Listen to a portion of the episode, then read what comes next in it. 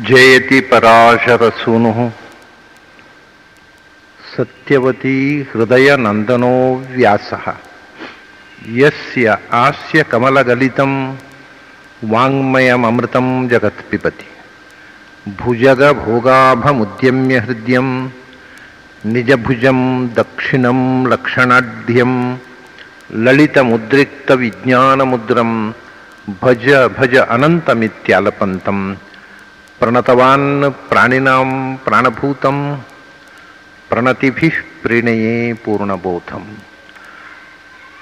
ಭವದವೋಷ್ಣೇನ ತಾತಪ್ಯಮಾನಾನ್ ಭುವಿ ಪರಂ ನಾಥಮಪ್ರೇಕ್ಷಮಾಣಾನ್ ಭುವನಮನ್ಯೇನ ಚ ಅನ್ಯೇನ ದೋಷ್ಣ ಭವತು ಭೀರ್ಮಾ ಇತಿ ನ ಸಾಂತ್ವಯಂತಂ ಪ್ರಣತವಾನ್ ಪ್ರಾಣಿನಾಂ ಪ್ರಾಣಭೂತಂ, ಪ್ರಣತಿಭಿ ಪ್ರೀಣಯೇ ಪೂರ್ಣಬೋಧಂ. ಪೂಜ್ಯ ಶ್ರೀಪಾದರೆ, ನನ್ನ ಅಧ್ಯಾತ್ಮ ಬಂಧುಗಳೇ,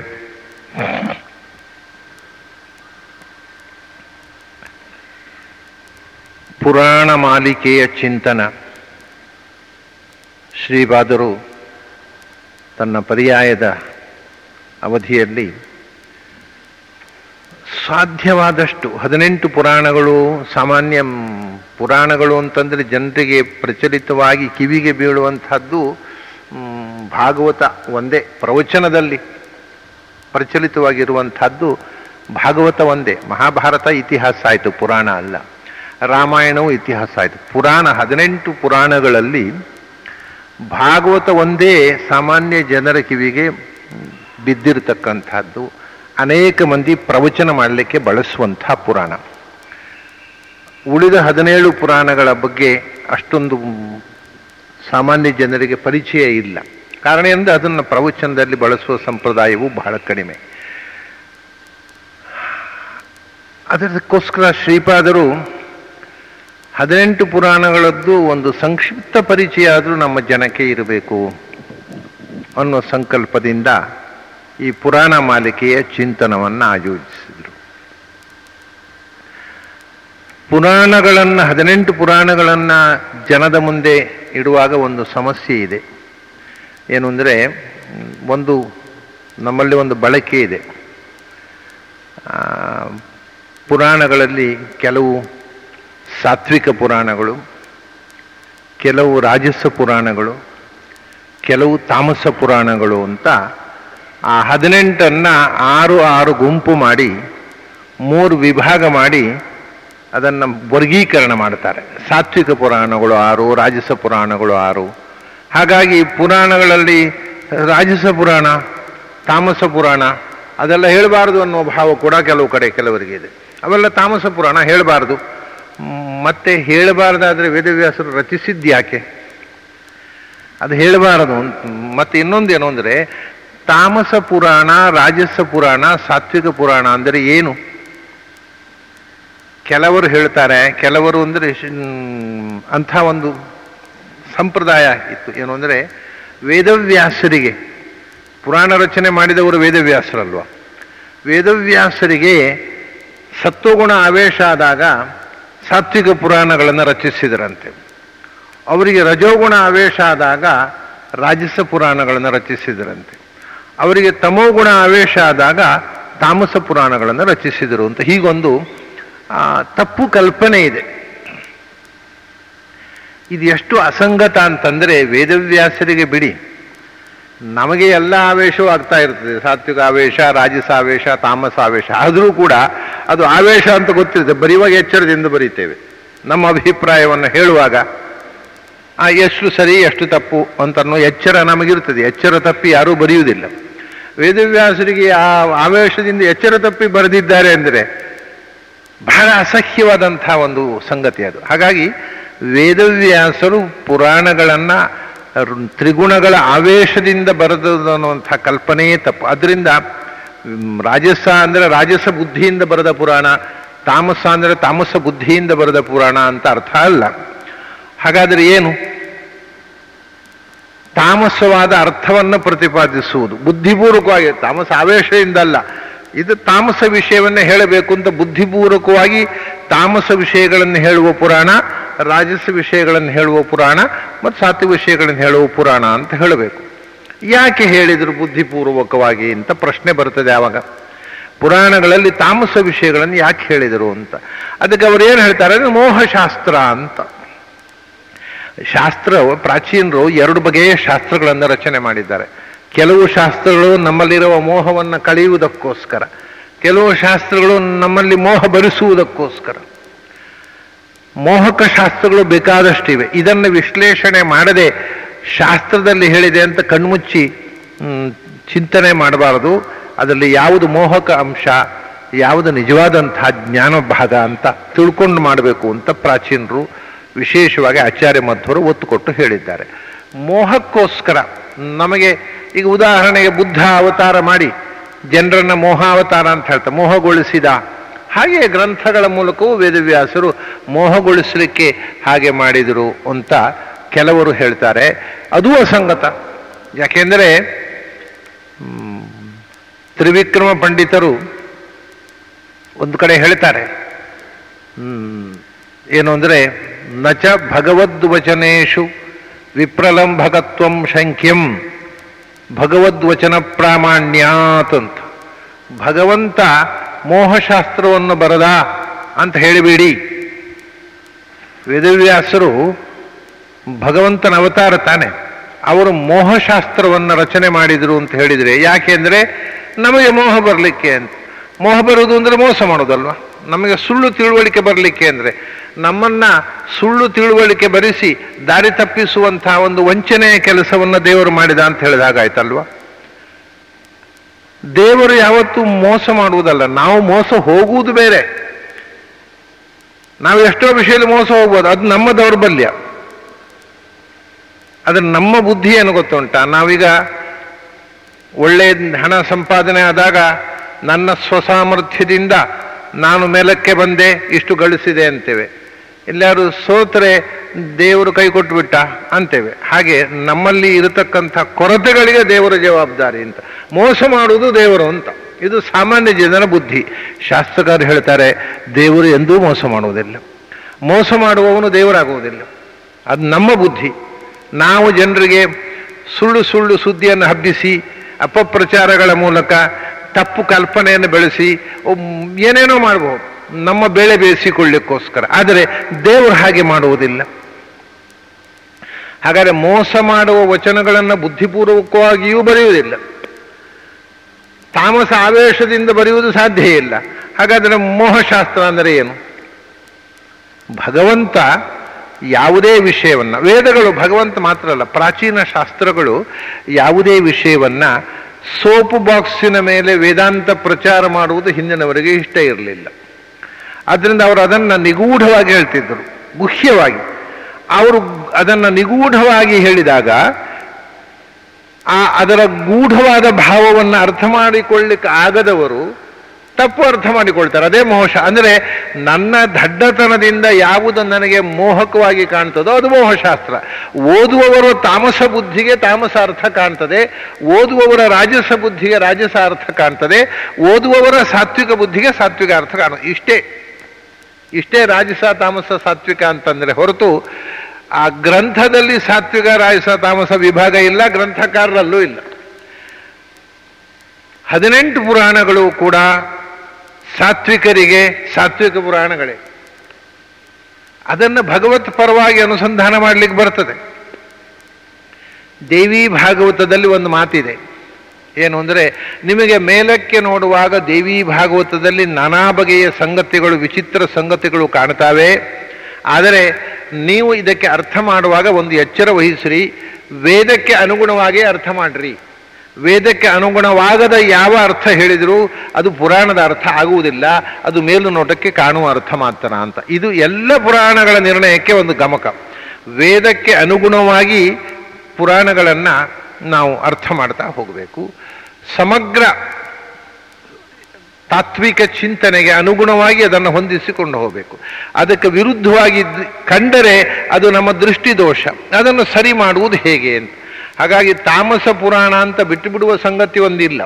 ತಾಮಸ ಪುರಾಣದಲ್ಲಿಯೂ ಕೂಡ ಶುದ್ಧ ಅಂಶವನ್ನು ಅದರಲ್ಲಿರತಕ್ಕಂಥ ಪರಿಶುದ್ಧವಾದ ಅರ್ಥವನ್ನು ನಿಗೂಢವಾಗಿ, ಅದು ಮೇಲಕ್ಕೆ ಕಾಣುವುದಿಲ್ಲ ಅಷ್ಟೇ, ನಿಗೂಢವಾಗಿರತಕ್ಕಂಥ ಅಂಶವನ್ನು ನಾವು ಗ್ರಹಿಸಬೇಕು ಅಂತ.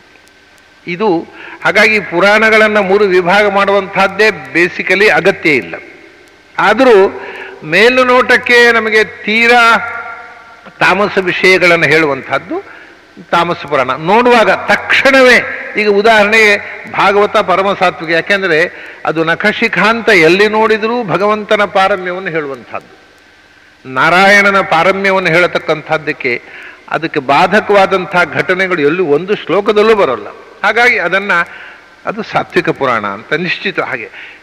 ಎಲ್ಲೋ ಪರಸ್ಪರ ವಿರುದ್ಧವಾಗಿ ಒಂದು ಪುರಾಣಕ್ಕೆ ಒಂದು ಪುರಾಣಕ್ಕೆ ಬಂದಾಗ ಎಲ್ಲಿ ಸಾತ್ವಿಕ ಅಂಶಕ್ಕೆ ವಿರುದ್ಧವಾಗಿ ರಾಜಸ ಮುಖಗಳು, ತಾಮಸ ಮುಖಗಳು ನಮ್ಮ ನಮ್ಮ ರಾಜಸ, ತಾಮಸ ಸ್ವಭಾವಕ್ಕೆ ಅನುಗುಣವಾಗಿ ಕಾಣಲಿಕ್ಕೆ ಸಿಗ್ತಾವೆ.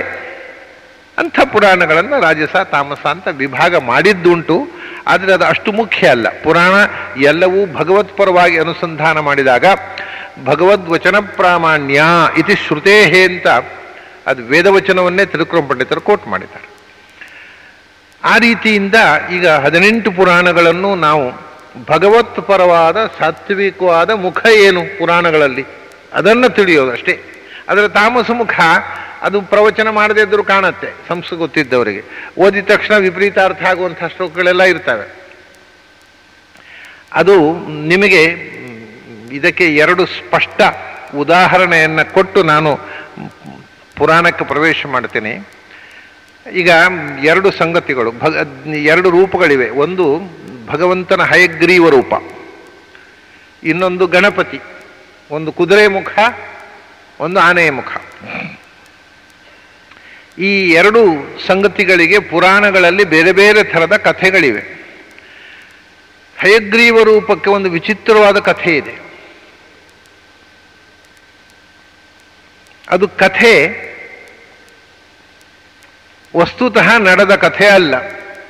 ಮತ್ತೆ ಅದನ್ನು ನಿಗೂಢವಾಗಿ ಹೇಳತಕ್ಕ ಒಂದು ರೀತಿ, ಪುರಾಣದ ಸ್ಟೈಲ್ ಅದು.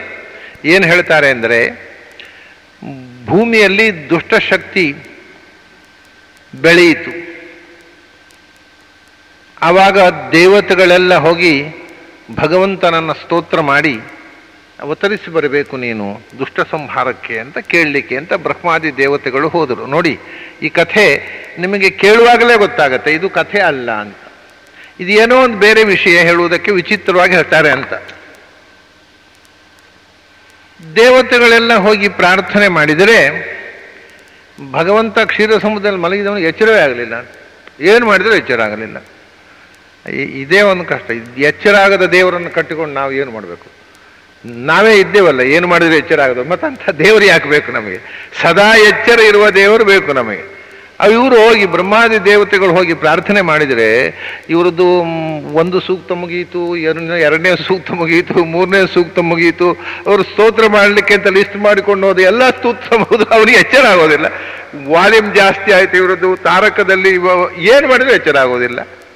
ಕಡೆಗೆ ಎಂಥದ್ದು ಮಾಡೋದು? ಅವನು ಏನು ಮಾಡಿದ್ದಾನೆ ಮಲ್ಕೊಂಡು ಬಿಟ್ಟಿದ್ದಾನೆ ನಾರಾಯಣ. ಮಲ್ಕೊಳ್ಳಿಕ್ಕೆ ಏನು ಮಾಡಿ, ತಲೆದಿಂಬು ಬೇಕಲ್ಲ. ತಲೆಗಿಂಬು ಏನು ಮಾಡಿದ್ದಾನೆ ಅವನ ಶಾರಂಗ ಧನುಸ್ಸು ಉಂಟಲ್ವ? ಆ ಧನುಸ್ಸನ್ನು ಹೆದೇರಿಸಿ ಅದನ್ನು ಈಗ ಅಡಿಯಲ್ಲಿಟ್ಟು ಅದರ ಮೇಲೆ ತಲೆ ಇಟ್ಟು ಮಲಗಿದ್ದಾನಂತೆ ಅವಸರದಲ್ಲಿ ತಲೆಗಿಂಬು ಸಿಗಲಿಲ್ಲೋ ಎಂಥ ಕಥೆಯೋ? ಅದು ಧನುಸ್ಸನ್ನು ತಲೆ ಮೇಲೆ ಇಟ್ಕೊಂಡು ಮಲಗಿದ್ದಾನೆ. ಇವು ಏನು ಮಾಡಿದರೂ ಅವನಿಗೆ ಒಳ್ಳೆ ನಿದ್ರೆ, ಎಚ್ಚರ ಆಗುವುದಿಲ್ಲ. ಇದು ಪುರಾಣದಲ್ಲಿ ಬರುವ ಒಂದು ಎಕ್ಸಾಂಪಲ್ ನಿಮಗೆ. ಅಂದರೆ ತೀರಾ ಲೌಕಿಕವಾದಂಥ ರೀತಿಯಿಂದ ಕಥೆ ಹೇಳಿ ಅದನ್ನು ಅಲೌಕಿಕಕ್ಕೆ ಕೊಂಡೊಯ್ತಾರೆ ಅವರು. ಈ ಕಥೆ ಒಂದು ಲೌಕಿಕವಾದಂಥ ನಿರೂಪಣೆ. ಅಂದ್ರೆ ಯಾರೋ ಒಬ್ಬ ನಿದ್ರಾಳು, ಏನು ಮಾಡಿದ್ರೆ ಎಚ್ಚರ ಆಗದವನು. ಮತ್ತು ತನಗೆ ಎಚ್ಚರ ಇಲ್ಲ ಅನ್ನೋ ಎಚ್ಚರವೂ ಇಲ್ಲದವನು. ಹೇಗೆ ಬಿಹೇವ್ ಮಾಡ್ತಾರೆ? ಹಾಗೆ. ಸರಿ ಕಡೆಗೆ ಏನು ಮಾಡೋದು ಇವರು? ಎಚ್ಚರ ಆಗುವುದಿಲ್ಲ. ಎಚ್ಚರ ಆಗುವುದಿಲ್ಲ ಅನ್ನೋ ಕಡೆಗೆ ಅಲ್ಲಿ ನೋಡಿದರಂತೆ. ಅಲ್ಲಿ ಒಂದು ಗೆದ್ದಲು ಹುಳ ಇತ್ತಂತೆ. ಆ ಗೆದ್ದಲು ಹುಳವನ್ನು ಮೆಲ್ಲ ನಾರಾಯಣನ ಧನುಸ್ಸುಂಟಲ್ವ? ಅದಕ್ಕೆ ಕೊಂಡೋಗಿ ಇಟ್ರಂತೆ. ಅದಕ್ಕೆ ಅಷ್ಟ ಹತ್ರ ಹೋದವ್ರು ನಾರಾಯಣನ ಕುರುಕೆ ಎಬ್ಬಿಸ್ಬೋದಿತ್ತಲ್ವ? ಛೇ ಛೇ ಛೇ, ದೇವರನ್ನು ಮುಟ್ಟುವುದಾ? ಮುಟ್ಲೇ ಇಲ್ಲ ಅವರು. ಅದೇನು ಈ ಹುಳವನ್ನು ಅದರ ಮೇಲೆ ಇಟ್ಟರು ಆ ಹುಳ, ಗೆದ್ದಲು ಹುಳ ಏನು ಮಾಡಿತು? ಆ ಧನುಸ್ಸಿನ ಹೆದೆ ಉಂಟಲ್ಲ, ಅದನ್ನು ಕತ್ತರಿಸಿತು. ಗೆದ್ದಲು ಹುಳ ಮಾಡುವುದೇ ಇತ್ತು ಅದನ್ನು ಕತ್ತರಿಸಿದ ತಕ್ಷಣ ಧನುಸ್ಸು ತುಣ್ ಹಾರಿ ಹೋಯಿತು.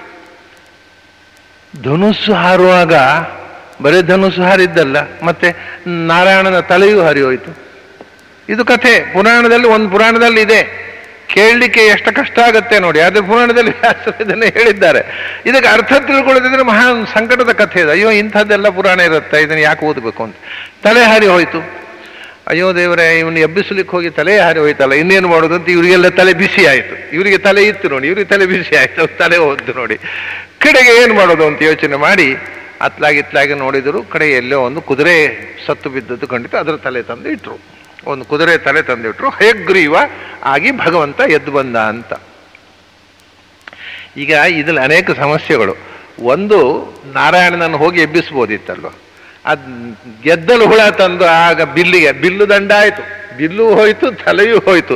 ಹೋಗ್ಲಿ, ಹೋದ ತಲೆಯನ್ನೇ ಜೋಡಿಸ್ಬೋದಿತ್ತಲ್ಲ ಮತ್ತೊಂದು ಕುದುರೆ ತಲೆ ಕಳೆದು ಯಾಕೆ ತಂದಿಡಬೇಕು? ಪೂರಾ ದಡ್ಡತನದ ಪರಾಕಾಷ್ಠೆ ಆಯ್ತು ಇದು. ಇದು ಒಂದು ಕಥೆ. ಅರ್ಥಾತ್ ಭಗವಂತ ಹಯಗ್ರೀವ ರೂಪ ಧರಿಸಿದ ಕಥೆ ಅಲ್ಲ ಇದು. ಹೈಗ್ರೀವ ಅವತಾರದ ಕಥೆ ಅಲ್ಲ. ಇದು ಒಂದು ಕಥೆ. ಈ ಕಥೆ ಇದು ಗುಹ್ಯ ಭಾಷೆಯಲ್ಲಿ ಇರತಕ್ಕ ಕಥೆ. ಅದಕ್ಕೆ ಪ್ರಾಚೀನರು ಹೇಳಿದರು, ಭಾಷಾತ್ರಯಂ ನ ಜಾನಾತಿ, ರೀತೀನಾಂ ಶತಮೇವ ಚ ಪುರಾಣಾರ್ಥಂ ವದನ್ಯಾತಿ, ನರಕಂ ನ ಅತ್ರ ಸಂಶಯ. ಪುರಾಣವನ್ನು ಅರ್ಥ ಮಾಡಬೇಕಾದ್ರೆ ಮೊದಲು ಮೂರು ಭಾಷೆ ಗೊತ್ತಿರಬೇಕು. ಅದು ಗೊತ್ತುಂಟು ನಮಗೆ. ಕನ್ನಡ, ಇಂಗ್ಲೀಷು, ಹಿಂದಿ ಮೂರು ಭಾಷೆ ಬರುತ್ತೆ. ಪುರಾಣ ಅರ್ಥ ಆಗಲಿ ಅದು ಮೂರೂ ಅಲ್ಲ, ಪುರಾಣದಲ್ಲಿ ಮೂರು ಭಾಷೆ ಇದೆ. ತ್ರೀ ತ್ರೀ ಲ್ಯಾಂಗ್ವೇಜ್ ಫಾರ್ಮ್ಯುಲಾ ಅನ್ನುವಂಥದ್ದು ನೋಡಿ ವೇದವ್ಯಾಸರ ಕಾಲದಲ್ಲೇ ಇತ್ತು. Three language formula. ಮೂರು ಭಾಷೆ ಗೊತ್ತಿರಬೇಕು. ಯಾವುದು ಮೂರು ಭಾಷೆ? ಸಮಾಧಿ ಭಾಷೆ, ದರ್ಶನ ಭಾಷೆ, ಗುಹ್ಯ ಭಾಷೆ ಅಂತ. ಮೂರು ಭಾಷೆಯನ್ನು ತಿಳಿದಿರಬೇಕು ಮೂರು ಭಾಷೆ ಅಂದರೆ ಎಂಥ ಭಾಷೆ ಇದು? ನಮಗೆ ಗೊತ್ತಿರುವಂಥ ಭಾಷೆ ಯಾವುದೂ ಅಲ್ಲ ಇದು? ಸಂಸ್ಕೃತ ಭಾಷೆಯಲ್ಲೇ ಮೂರು ಥರ. ಸಮಾಧಿ ಭಾಷೆ ಅಂದರೆ ಇದ್ದದ್ದನ್ನು ಇದ್ದ ಹಾಗೆ ಹೇಳುವುದು. ಅದು ಸಮಾಧಿ ಭಾಷೆ. ದರ್ಶನ ಭಾಷೆ ಅಂದರೆ ಕಂಡದ್ದನ್ನು ಕಂಡ ಹಾಗೆ ಹೇಳೋದು, ಇದ್ದ ಹಾಗೆ ಅಲ್ಲ. ಕಂಡದ್ದೊಂದು ಇದ್ದದ್ದೊಂದು ಇರ್ಬೋದಲ್ಲ ಹೆಚ್ಚಿನ ಜನರಿಗೆ ಇದ್ದದ್ದು ಕಾಣುವುದಿಲ್ಲ, ಇಲ್ಲದ್ದೇ ಕಾಣುವುದು. ಅದರಿಂದ ಕಂಡದ್ದು ಬೇರೆ ಇರುತ್ತೆ, ಇರೋದು ಬೇರೆ ಇರುತ್ತೆ. ಹೇಗೆ ಕಾಣುತ್ತೆ ಹಾಗೆ ಹೇಳುವುದು. ಇದು ಉದಾಹರಣೆಗೆ ನಿಮಗೆ ಆ ಕಂಡದ್ದು ಇದ್ದದ್ರ ವ್ಯತ್ಯಾಸ. ಕೃಷ್ಣನನ್ನ ರಾಮನನ್ನ ಆ ಅವರು ಭೂಮಿಯಲ್ಲಿ ಅವತಾರ ಮಾಡಿದ ಕಾಲದಲ್ಲಿ ಎಲ್ಲರೂ ಕಂಡಿದ್ದಾರೆ. ಕಂಡಾಗ ಹೇಗೆ ಕಂಡಿದ್ದಾರೆ? ದಶರಥ ಕೌಸಲ್ಯೆಯ ಮಗ. ಮಣ್ಣು, ನೀರು ಬೆಂಕಿಯಿಂದಾದ ಪಾಂಚಭೌತಿಕ ಶರೀರದಿಂದ ಇರತಕ್ಕಂಥ ಒಬ್ಬ ವ್ಯಕ್ತಿ. ಕೃಷ್ಣನನ್ನು ಕಂಡಾಗ ವಸುದೇವ ದೇವಕಿಯರ ಮಗ ನಮ್ಮ ಹಾಗೆ ಪಾಂಚಭೌತಿಕ ಶರೀರದಿಂದ ಇದ್ದಾನೆ. ಪಾಂಚಭೌತಿಕ ಅವಜಾನಂತಿ ಮಾಂ ಮೂಢಾಹ ಮಾನುಷೀಂ ತನು ಮಾ- ಪಾಂಚಭೌತಿಕ ಶರೀರ ಭಗವಂತನಿಗೆ ಇಲ್ಲ. ಕಂಡದ್ದು ಪಾಂಚಭೌತಿಕ ಶರೀರ, ಇದ್ದದ್ದು ಜ್ಞಾನಾನಂದಮಯ ಶರೀರ. ಆದ್ದರಿಂದ ನತಸ್ಯ ಪ್ರಾಕೃತಾ ಮೂರ್ತಿ ಮಜ್ಜಾ ಮೇಧೋಸ್ಥಿ ಸಂಭವ. ಇದು ಸಮಾಧಿ ಭಾಷೆ. ಭಗವಂತನಿಗೆ ಮಣ್ಣು ನೀರು ಬೆಂಕಿಯಿಂದ ಆಗಿರತಕ್ಕಂಥ ಪ್ರಾಕೃತ ಶರೀರ ಇಲ್ಲ ಅನ್ನೋದು ಸಮಾಧಿ ಭಾಷೆ. ಭಗವಂತ ಭೂಮಿಯಲ್ಲಿ ಜ ದೇವಕೀಯ ಜಠರದಿಂದ ವಸುದೇವನಿಂದ ಮಗನಾಗಿ ಹುಟ್ಟಿದ. ಇದು ದರ್ಶನ ಭಾಷೆ. ಕಂಡದ್ದು ಹಾಗೆ ಆ ತಾಯಿ ಒಂಬತ್ತು ತಿಂಗಳು ಗರ್ಭಿಣಿ ಆಗಿದ್ಲು ಹೆತ್ಲು ಮಗು ಮಗು ದೊಡ್ಡದಾಯಿತು, ಬೆಳೆಯಿತು, ಕಂಡದ್ದು, ಕಂಡದ್ದನ್ನು ಕಂಡ ಹಾಗೆ ಅದರ ಒಳಗಿನ ಸತ್ಯವನ್ನು ಹೇಳದೆ ಕಂಡದ್ದನ್ನು ಕಂಡ ಹಾಗೆ, ಅಥವಾ ಯಾರ್ಯಾರೋ ಕಂಡದ್ದನ್ನು, ನಾವೇ ಕಾಣಬೇಕು ಅಂತಿಲ್ಲ.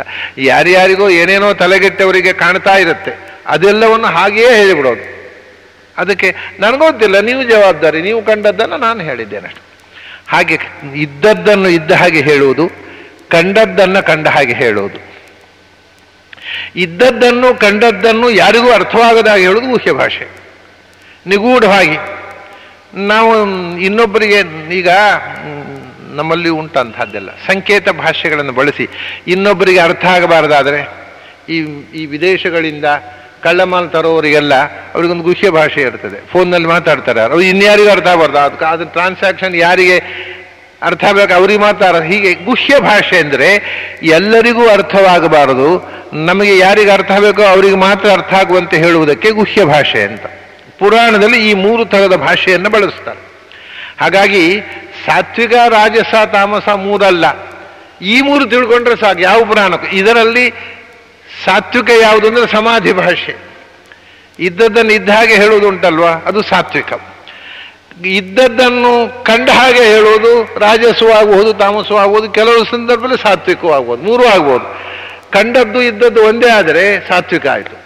ಅದು ಕಂಡದ್ದು ಒಂದು, ಇದ್ದದ್ದು ಒಂದಾದರೆ ಆ ಕಂಡದ್ದು ಯಾವ ಥರ ಅನ್ನೋದರಿಂದ ಅದು ರಾಜಸೂ ಆಗಬಹುದು ಸಾತ್ವಿಕವು ತಾಮಸವೂ ಆಗಬಹುದು ಗುಹ್ಯದಲ್ಲಿ ಸಾತ್ವಿಕ, ರಾಜಸ ಏನೂ ಆಗಬಹುದು ಅದು ಇನ್ನೊಬ್ಬರಿಗೆ ಅರ್ಥವಾಗದಂತೆ ಹೇಳುವಂಥದ್ದು.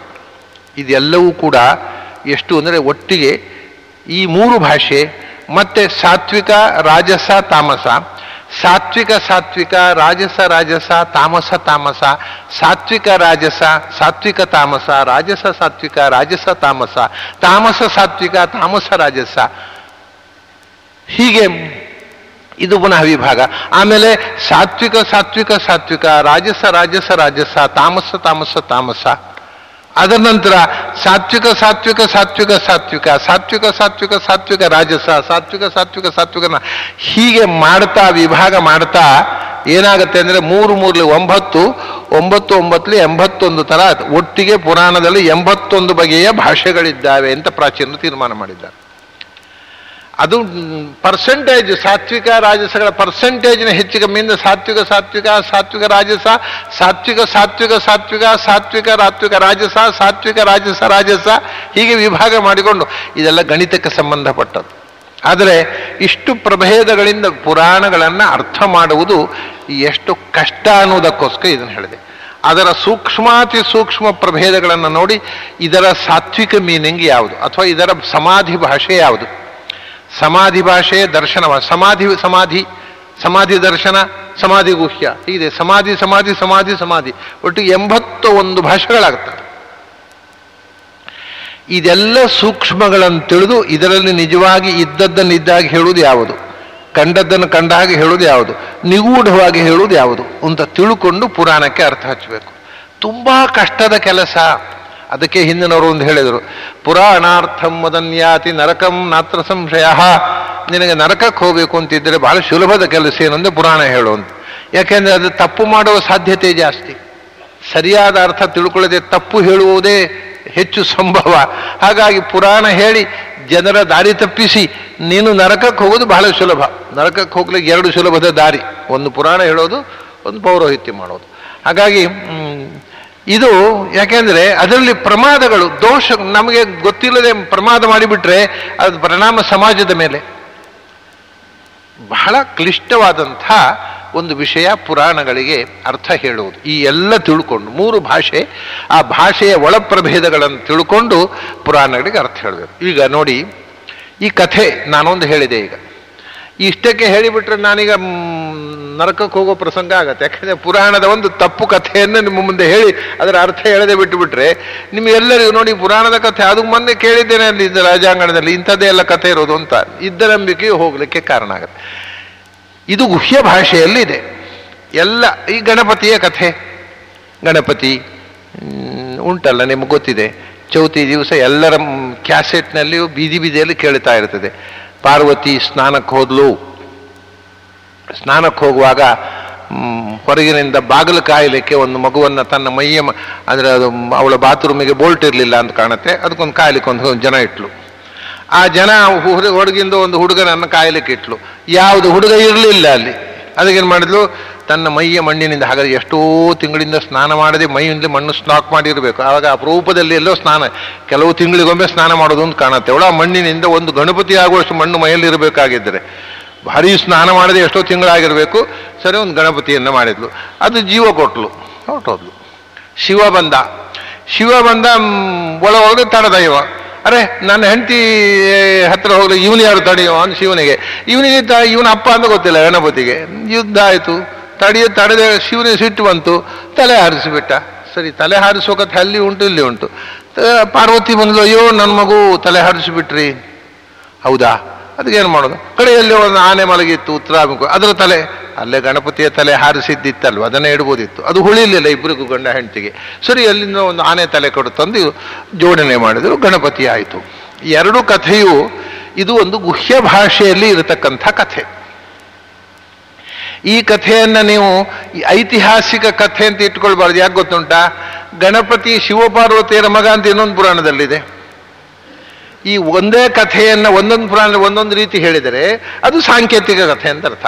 ಇತಿಹಾಸದ ಕಥೆ ಒಂದೇ ರೀತಿ ಇರ್ತದೆ ಎಲ್ಲ ಕಡೆ. ಅದು ಒಂದೊಂದು ಕಡೆ ಒಂದೊಂದು ಥರ ಇರುವುದಿಲ್ಲ. ಹೀಗೆ ಬದಲಾವಣೆ ಮಾಡಿ ಹೇಳ್ತಾರೆ.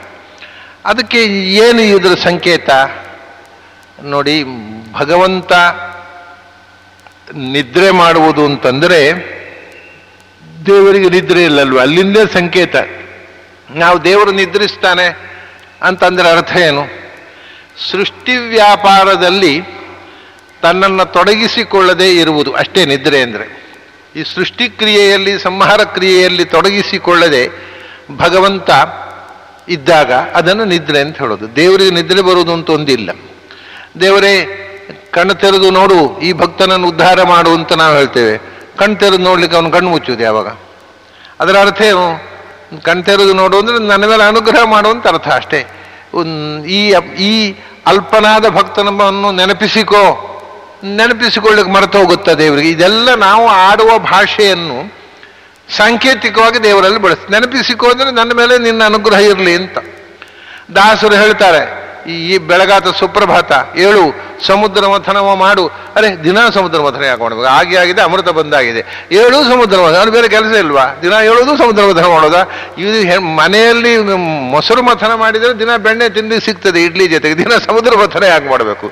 ಏಳು, ಸಮುದ್ರ ಮಥನ ಅದು ಒಂದಲ್ಲ, ಎರಡಲ್ಲ. ಏಳು, ಸಮುದ್ರ ಮಥನ ಮಾಡು. ಎಷ್ಟು? ಏಳು, ಸಮುದ್ರ ಮಥನ ಮಾಡು. ಏಳು, ಸಮುದ್ರ ಕಡಿತಾನೆ ಇರಬೇಕು. ಇವೆಲ್ಲ ಸಂಕೇತಗಳು. ಇದರ ಸಂಕೇತ ಅರ್ಥ ಆಗದೇ ಇದ್ದರೆ ಇವೆಲ್ಲವೂ ಕೂಡ ಒಂಥರದ ಪರಿಹಾಸ್ಯಕ್ಕೆ ವಿಷಯವಾಗುವ ಸಂಗತಿಗಳು. ಅಲ್ಲಿ ಭಗವಂತ ನಿದ್ರೆ ಅಂದರೆ ಅದನ್ನು ಹೇಳ್ತಾರೆ ಯೋಗ ನಿದ್ರೆ ಅಂತ. ಸೃಷ್ಟಿಕ್ರಿಯೆಯಲ್ಲಿ ತನ್ನನ್ನು ತೊಡಗಿಸಿಕೊಳ್ಳದೆ ಭಗವಂತ ಸುಮ್ಮನೆ ಇರ್ತಾನಲ್ಲ, ಆ ಕ್ಷಣಗಳನ್ನು ನಿದ್ರೆ ಅಂತ ಹೇಳ್ತಾರೆ.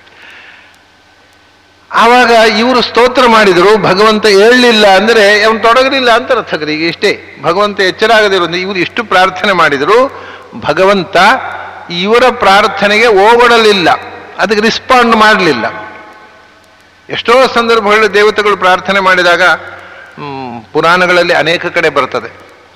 ದೇವತೆಗಳು ಚತುರ್ಮುಖನನ್ನು ಮುಂದಿಟ್ಟುಕೊಂಡು ಹೋಗಿ ಪ್ರಾರ್ಥನೆ ಮಾಡಿದರೆ ಬಹಳ ಹೊತ್ತಿನ ನಂತರ ಭಗವಂತ ಚತುರ್ಮುಖನಿಗೆ ಕಾಣಿಸಿಕೊಂಡಂತೆ.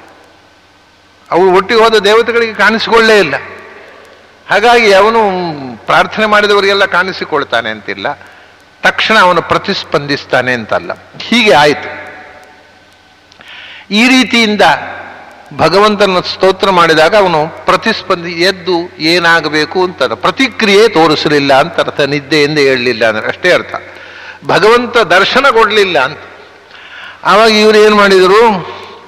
ಒಂದು ಗೆದ್ದಲು ಹುಳವನ್ನು ಬಿಟ್ಟರು ಗೆದ್ದಲು ಹುಳ, ಭಗವಂತ, ಭಗವಂತನ ನಿದ್ರೆ, ಯೋಗ ನಿದ್ರೆ, ಇವನು ಗೆದ್ದಲು ಹುಳವನ್ನು ಬಿಟ್ಟಾಗ ಆ ಗೆದ್ದಲು ಹುಳ ಭಗವಂತನ ಶಿರಸ್ಸನ್ನು ಹಾರಿಸುವುದು.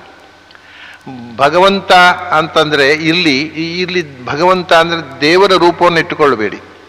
ಈ ಕೆಲವೊಮ್ಮೆ ಪುರಾಣಗಳಲ್ಲಿ ಶಿವ ಅಂದರೆ ತಮೋಗುಣ. ಬ್ರಹ್ಮ ಅಂದರೆ ರಜೋಗುಣ, ವಿಷ್ಣು ಅಂದರೆ ಸತ್ವಗುಣ ಅಷ್ಟೇ. ಆ ತ್ರಿಗುಣಾತ್ಮಕವಾಗಿ ಹೇಳುವ ಬದಲು ಅದನ್ನು ಶಿವ, ವಿಷ್ಣು, ಬ್ರಹ್ಮ ಅಂತ ಹೇಳ್ತಾರೆ. ಕೆಲವು ಸಂದರ್ಭಗಳಲ್ಲಿ ಏನು ಅಂದರೆ ಬ್ರಹ್ಮ ಅಂದರೆ ಮಣ್ಣು, ವಿಷ್ಣು ಅಂದರೆ ನೀರು. ಇದು ಇದೆ. ರುದ್ರ ಅಂದರೆ ಬೆಂಕಿ. ಬ್ರಹ್ಮ, ವಿಷ್ಣು, ರುದ್ರ ಅಂದರೆ ಮಣ್ಣು, ನೀರು, ಬೆಂಕಿ. ತ್ರಿಗುಣಾತ್ಮಕವಾದಂಥ ಈ ಪ್ರಪಂಚದ ಸೃಷ್ಟಿಗೆ ಸಂಬಂಧಪಟ್ಟು ಹೇಳುವಂಥದ್ದು ಹಾಗಾದರೆ ವಿಷ್ಣು ಅಂದರೆ ನೀರು. ಇದು ಇದು ಪುರಾಣಗಳಲ್ಲಿದೆ ಅರ್ಥ. ಮಣ್ಣು, ನೀರು, ಬೆಂಕಿ. ಬ್ರಹ್ಮ, ವಿಷ್ಣು, ರುದ್ರ. ಮಣ್ಣು, ಬ್ರಹ್ಮ. ಯಾಕೆಂದರೆ ಬೃಹತ್ತಾಗಿ ವ್ಯಾಪಿಸಿಕೊಂಡಿರುವಂಥದ್ದು. ವಿಷ್ಣು ಅಂದರೆ ನೀರು. ಯಾಕೆ? ವಿಶತಿ ಅದರ ಒಳಗೆ ಪ್ರವೇಶ ಮಾಡಲಿಕ್ಕಾಗತ್ತೆ. ಇನ್ಯಾವುದು ಮಣ್ಣಿನೊಳಗೆ ಪ್ರವೇಶ ಬದುಕಿದ್ದಾಗ ಇನ್ಯಾರಾದರೂ ಪ್ರವೇಶ ಮಾಡಿಸ್ಬೇಕಷ್ಟೇ. ನೀರಿನ ಒಳಗೆ ನಾವೇ ಈಜುಕೊಂಡು ಒಳಗೆ ಮುಳುಗಿಬಹುದು. ವಿಶಂತಿ ಅತ್ರೇತಿ ವಿಷ್ಣು ಅಂತ. ಅದರ ಒಳಗೆ ಪ್ರವೇಶ ಮಾಡಲಿಕ್ಕೆ ಆಗುವಂಥದ್ದು. ರುದ್ರ ಅಂದರೆ ಮುಟ್ಟಿಸಿದ್ರೆ ಮುಟ್ಟಿದರೆ ಕೂಗಿಸುವಂಥದ್ದು ಬೆಂಕಿ. ರೋದಯತೀತಿ ರುದ್ರ. ಹೀಗೆ ಮಣ್ಣು, ನೀರು, ಬೆಂಕಿಯನ್ನು ಬ್ರಹ್ಮ, ವಿಷ್ಣು, ರುದ್ರ ಅಂತ ಹೇಳ್ತಾರೆ. ಅದನ್ನೇ ಪಂಚಭೂತಗಳನ್ನು ಮಣ್ಣು ಬ್ರಹ್ಮ, ವಿಷ್ಣು, ರುದ್ರ, ಈಶ್ವರ, ಸದಾಶಿವ ಅಂತ ಪಂಚಪ್ರೇತಗಳು. ಪಂಚಭೂತಗಳಿವು. ಮಣ್ಣು ಅಂದರೆ ಬ್ರಹ್ಮ. ವಿಷ್ಣು ಅಂದರೆ ನೀರು, ರುದ್ರ ಅಂದರೆ ಬೆಂಕಿ, ಈಶ್ವರ ಅಂದರೆ ವಾಯುದೇವರು, ಸರ್ವಸಮರ್ಥ. ಆಮೇಲೆ ಸದಾಶಿವ ಅಂದರೆ ಆಕಾಶ. ಹೀಗೆ ಮಣ್ಣು, ನೀರು, ಬೆಂಕಿ ಇರದಿದ್ದರೆ ತ್ರಿಮೂರ್ತಿಗಳು, ಪಂಚಮೂರ್ತಿಗಳಾಗಿಬಿಡ್ತಾರೆ ನೋಡಿ. ಮಣ್ಣು ವಿಷ್ಣು, ಬ್ರಹ್ಮ, ರುದ್ರ, ಈಶ್ವರ, ಸದಾಶಿವ. ಇವನ್ನೇ ಲಲಿತಾ ಸ್ತೋತ್ರದಲ್ಲಿ ಪಂಚಪ್ರೇತಾಸನಾಸೀನ. ಇವು ಪಂಚಪ್ರೇತಗಳು, ಪಂಚಭೂತಗಳು ಅಂತ ಅರ್ಥ. ಪಂಚಭೂತಗಳಲ್ಲಿ ಕೂತು ಪ್ರಪಂಚವನ್ನು ಸೃಷ್ಟಿ ಮಾಡುವ ದೇವರು ಅಂತ ಅರ್ಥ. ಇದೆಲ್ಲ, ಇದು ಗೊತ್ತಿಲ್ಲದೆ ಇದ್ದರೆ ವಿಚಿತ್ರ. ನೀವು ಈ ಶಾಕ್ತ ತಂತ್ರದಲ್ಲಿ ದೇವಿ, ಪಂಚಪ್ರೇತಾಸನಾಸೀನ. ಐದು ಪ್ರೇತಗಳ ಮೇಲೆ ಕೂತುಕೊಂಡಿದ್ದಾಳೆ ದೇವಿ. ಇಂತಿದೆ. ಐದು ಪ್ರೇತಗಳು ಅಂತಂದ್ರೆ ಬ್ರಹ್ಮ, ವಿಷ್ಣು, ರುದ್ರ ಈಶ್ವರ, ಸದಾಶಿವ. ಅಯ್ಯೋ, ಇವರೆಲ್ಲ ಯಾವಾಗ ಪ್ರೇತಗಳಾದದ್ದು? ಇದೆಲ್ಲ ಅರ್ಥ ಆಗದೇ ಇದ್ರೆ ಭಯಾನಕ ಇದು. ಇದು ಪಂಚಭೂತಗಳು ಅಂತ ತಿಳ್ಕೊಂಡ್ಬಿಟ್ರೆ ಎಷ್ಟು ಸುಂದರ ಆಗೋಯ್ತು ಗೊಂದಲವೇ ಇಲ್ಲ. ಹೀಗೆ ಆ ಅಲ್ಲಿ ವಿಷ್ಣು ಅಂತಂದ್ರೆ, ವಿಷ್ಣು ಅಲ್ವೇ ಇಲ್ಲ, ಸತ್ವ. ಸತ್ವ ಗುಣ ನಿದ್ರೆ ಮಾಡಿತ್ತು, ಎಚ್ಚರ ಆಗಲಿಲ್ಲ. ಸತ್ವ ಗುಣ ಜಾಗೃತಿ ಆಗಲಿಲ್ಲ. ಅದಕ್ಕೆ ಏನು ಮಾಡಿದರು, ಯಾಕೆ? ಸತ್ವಗುಣ ಸತ್ವಗುಣ ರಜೋಗುಣದಲ್ಲಿ ಹೊರಗಿ ಮಲಗಿತ್ತು. ಧನುಸ್ಸು ಅಂದರೆ ರಜಸ್ಸು ಅದು, ಯುದ್ಧ, ಹೋರಾಟ. ಆ ಸತ್ವ ರಜಸ್ಸಿನ ಪ್ರಭಾವಕ್ಕೆ ಒಳಗಾಗಿ ಸತ್ವ ಮಲಗಿಬಿಟ್ಟಿತ್ತು, ರಜಸ್ಸು ನಿಂತಿತ್ತು. ಆಗ ಈ ಹುಳ ಉಂಟಲ್ವ, ಅದು ತಮೋಗುಣ ಅದು. ಆ ತಮೋಗುಣವನ್ನು ಪ್ರಯೋಗ ಮಾಡಿ ರಜಸ್ಸನ್ನು ಕತ್ತರಿಸಿ ಬಿಟ್ಟಾಗ